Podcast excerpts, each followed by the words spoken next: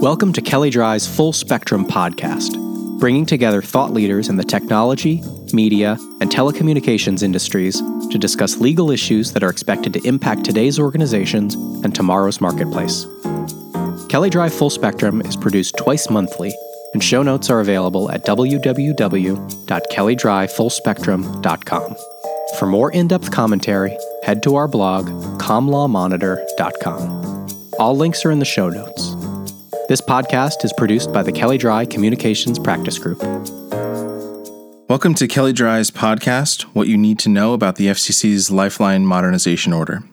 Nearly a month after its open meeting adopting the order, the Federal Communications Commission released the Lifeline Modernization Order on April 27th to modernize the Lifeline program to support broadband internet access, which the order says has become a prerequisite to full and meaningful participation in society. The order establishes a phased in minimum service standard for fixed and mobile voice and broadband services to support robust service offerings so that low income consumers have access to services that a substantial majority of American consumers have already subscribed to, and phases in requirements for Wi Fi and hotspot enabled devices provided to Lifeline subscribers. In addition, the Commission establishes a national Lifeline eligibility verifier to make eligibility determinations and perform a variety of other functions, including providing support, payments to providers, and conducting annual recertification. Further, the Commission creates a streamlined federal Lifeline Broadband Provider, or LBP, designation process as an alternative to the current ETC designation processes by interpreting and forbearing from parts of the Communications Act. The FCC also streamlines the programs that qualify consumers for Lifeline, modifies the non usage rules, establishes a 12 month benefit port freeze for qualifying broadband offerings, and allows the Wireline Competition Bureau to modify program forms. Finally, the Commission establishes a $2.25 billion annual budget for the program with a trigger for the Bureau to submit a report to the Commission when the program reaches 90% of the budget. First, we'll delve into broadband internet access service as a supported service. As of the first effective date of the new minimum service standards, or December 1st of this year, the Commission amends its rules to include Broadband Internet Access Service, or BIAS, as a supported service in the Lifeline program, which allows standalone broadband offerings to receive Lifeline support. Next, we'll discuss the minimum service standards. The Commission establishes minimum service standards for mobile voice and fixed and mobile broadband offerings the Commission confirms a permanent support level of $9.25 per month per Lifeline subscriber, with an additional $25 for tribal subscribers. First, the Commission establishes increasing minimum service standards for mobile voice services, while declining to do so for fixed voice services. As of December 1st this year, providers must offer at least 500 minutes per month. As of December 1st, 2017, 750 minutes, and as of 2018, 1,000 minutes. Second, the Commission phases down support for standalone fixed and mobile voice according to the following schedule $9.25 per month until November 2019, $7.25 per month until November 2020, $5.25 until November 2021, and then no further support as of December 1st, 2021. The order establishes initial minimum service standards for both fixed and mobile broadband service and a mechanism for updating those standards over time. First, the Commission establishes initial minimum service standards for fixed broadband of 10 megabits per second for download and 1 megabit per second for upload. Further, the Commission establishes an initial data allowance of 150 gigabytes per month. The order requires the Bureau to update the minimum service standards annually. The order also sets initial phased in minimum service standards for speed and data usage for Lifeline mobile broadband services and provides a complicated mechanism for updating those standards after 2019. The Commission sets the initial speed standard at 3G, effective the later of December 1st, 2016, or 60 days after PRA approval. The initial data usage standards for mobile broadband are, as of the later of December 1st or 60 days after PRA approval this year, 500 megabytes per month. As of December 1st, 2017, 1 gig per month. And as of December 1st, 2018, 2 gigs per month. Starting on December 1st, 2019, the minimum data usage service standards will be set based on a complicated formula to determine the average mobile broadband data usage per household, rather than individual, because only one Lifeline benefit is available per household. With respect to bundles, during the mobile broadband phase in period from December 1st, 2016 through November 30th, 2019, a voice and broadband bundle must include at least one supported service meeting the minimum service standards applicable at that time. After that, the reimbursement will be based on which minimum service standard is met. To help bridge the digital divide and close the homework gap, the order establishes standards for devices that are provided to Lifeline subscribers for use with a Lifeline supported fixed or mobile broadband service.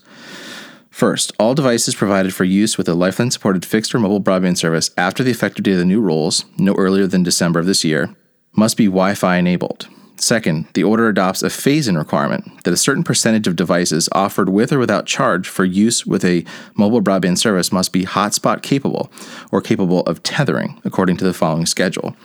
As of December 1st this year, at least one device. As of December 1st, 2017, at least 15% of devices. And so on until 2024, when at least 75% of devices must be hotspot capable. Lifeline mobile broadband providers are not permitted to impose an additional or separate tethering charge for any mobile data usage that is below the relevant minimum service standard.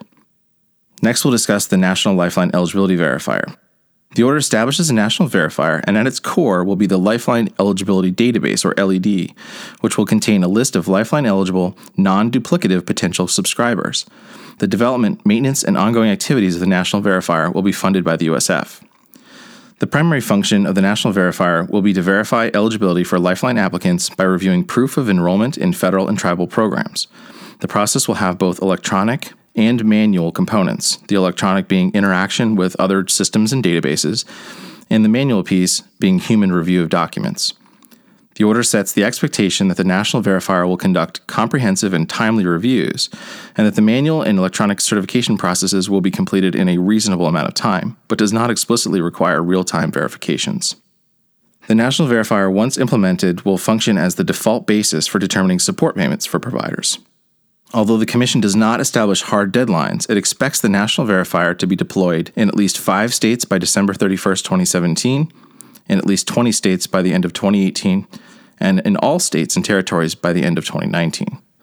Next, we'll discuss streamlining eligibility for Lifeline support.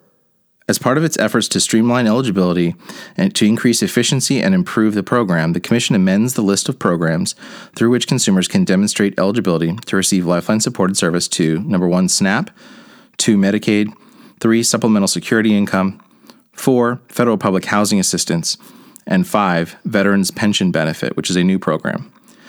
The order also removes three programs. The revised program eligibility criteria are scheduled to become effective on December 1st of this year or following PRA approval, whichever is later. Lifeline providers will need to address alternate qualifications for subscribers on the removed programs by the subscriber's next recertification deadline. The Commission maintains income based eligibility as an avenue for low income households to access Lifeline support, with some modifications.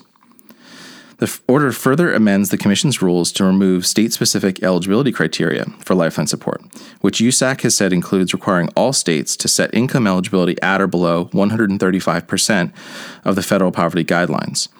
States can no longer increase the income eligibility threshold to, for example, 150% of the federal poverty guidelines. Next, we'll discuss increasing competition for Lifeline consumers. The FCC adopts rules designed to encourage market entry and increase competition among Lifeline providers, which will result in better services for eligible consumers to choose from and more efficient usage of universal service funds. In the order, the FCC continues to limit Lifeline provider eligibility to ETCs and declines to extend Lifeline participation to non ETCs. The FCC also creates a brand new provider designation for Lifeline support, the Lifeline Broadband Provider, or LBP, to establish the LBP designation, the Commission engages in complex lawyering.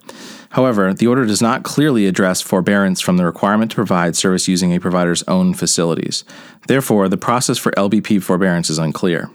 The FCC establishes a process for becoming an LBP under Section 54202 of its rules. LBP applicants can begin submitting applications upon PRA approval of the revised rule. LBP applicants will be subject to an expedited review process, under which applications will be deemed granted within 60 days of filing a completed application, provided that, number one, the provider has 1,000 or more non Lifeline customers with voice, telephone, and/or BIAS service. Number two, the provider has offered broadband services to the public for at least the preceding two years. And three, the Commission has not notified the applicant that the grant will not be automatically effective.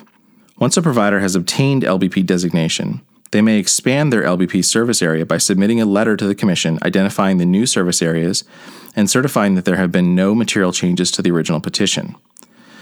The letter request will be deemed granted five business days after submission, unless notified otherwise. The Commission decides that existing Lifeline only ETCs will be able to receive Lifeline support for BIAS without resubmitting a petition for ETC designation as a Lifeline broadband provider. Next, we'll discuss Lifeline service innovation. The order addresses several issues related to Lifeline service innovation, including exploring ways to promote broadband adoption through non price mechanisms and an extended benefit port freeze for broadband services, which we'll focus on. The order creates a new rule section which adopts a 12 month benefit port freeze for Lifeline supported broadband service and retains the 60 day benefit port freeze for Lifeline supported voice service, which has already been in effect as an NLAD function. Under the broadband port freeze, providers may not seek or receive Lifeline reimbursement for service provided to a subscriber who used the Lifeline benefit to enroll in a qualifying Lifeline BIAS offering with another Lifeline provider within the previous 12 months. The Commission provides a number of exceptions to the 12 month benefit port freeze, including if the subscriber moves their residential address or the provider ceases operations or otherwise fails to provide service. The Commission directs USAC to implement the processes, including updating the NLAD to comply with these new rules, and directs states that have opted out of the NLAD to do the same. This means that California will likely be required to impose these benefit port freezes as well, which it had considered but so far failed to do. These rules will become effective 60 days after announcement in the Federal Register of OMB approval, or December 1st, whichever is later. Next, we'll discuss the Lifeline budget. The order adopts a budget mechanism and a new rule that sets an initial annual budget of $2.25 billion for calendar year 2017, indexed to inflation. If the program reaches 90% of the budget within the given year, the Bureau must issue a report to the Commission by July 31st of the following year. The first would be July 31st, 2018. The report should evaluate program disbursements, including causes underlying program growth, the different service and technologies supported by Lifeline, disbursement amounts by state and other geographic areas, and any other relevant information. The report also should make recommendations about what should be done, for example, adjusting minimum service standards, changing support levels, or modifying the budget amount. The Commission expects it will take action within six months of receiving the report. There are those on Capitol Hill that would like to see a lower budget or cap, or a stricter requirement for the FCC to take action. Next, we'll discuss efficient program administration. The order adopts a number of other mandates and rule changes aimed at promoting efficiency and reducing waste, fraud, and abuse in the Lifeline program. The order instructs USAC and the Bureau to conduct two evaluations to assess the Lifeline program's progress toward achieving the Commission's goal of promoting the affordability of voice and broadband service. The first relates to consumer affordability, and the other is more comprehensive program evaluation to be completed by an independent third party in 2020. The order makes two notable changes to the non usage rule. The order first amends this rule to provide that if a subscriber uses data or sends an outbound text message, that action is sufficient to constitute usage, such that the countdown for service cutoff is not triggered. As a trade off to this increased flexibility, the order further amends the rule to cut the non usage period from 60 to 30 days, and the time allotted for service providers to notify their subscribers of possible termination from 30 to 15 days. The order also amends the annual recertification requirement so that recertification is completed on an individual subscriber basis every 12 months, as measured from the subscriber's service initiation date, rather than once each calendar year, which often results in the annual recertification of all or most subscribers on the same date at the end of the year. Under the new rule, for subscribers enrolled prior to January 1, 2017, rolling recertification will begin on July 1, 2017. The order also codifies the requirement from the 2012 Lifeline Reform Order that the recertifying entity must first query the appropriate state or federal database to determine ongoing eligibility prior to using other means to recertify subscribers, such as written recertification forms signed by the subscriber. The order also revises the timelines for recertification and de enrollment. Under the amended rule, a subscriber will have 60 days to respond to a request for eligibility recertification, which is increased from 30. If the subscriber fails to respond to the request within the 60 day allotted time, the provider must de enroll the subscriber within five business days. Additionally, service providers will be required to de enroll a subscriber who has requested de enrollment within two business days after making such a request. Last, the order adopts a modified version of a proposal in the NPRM to create uniform, easily understood forms for the Lifeline program at the Bureau's discretion. The order makes clear that if the Bureau chooses to create universal forms, the language in them, including the consequences of providing false and misleading information, must be easily understood by subscribers. Thank you for listening. I'm Josh Guyan. Please contact us if you have any questions about this podcast. The views and ideas expressed on this program are strictly those of the hosts or guests and do not necessarily reflect the views or ideas held by Kelley Drye and Warren LLP, its staff, or management.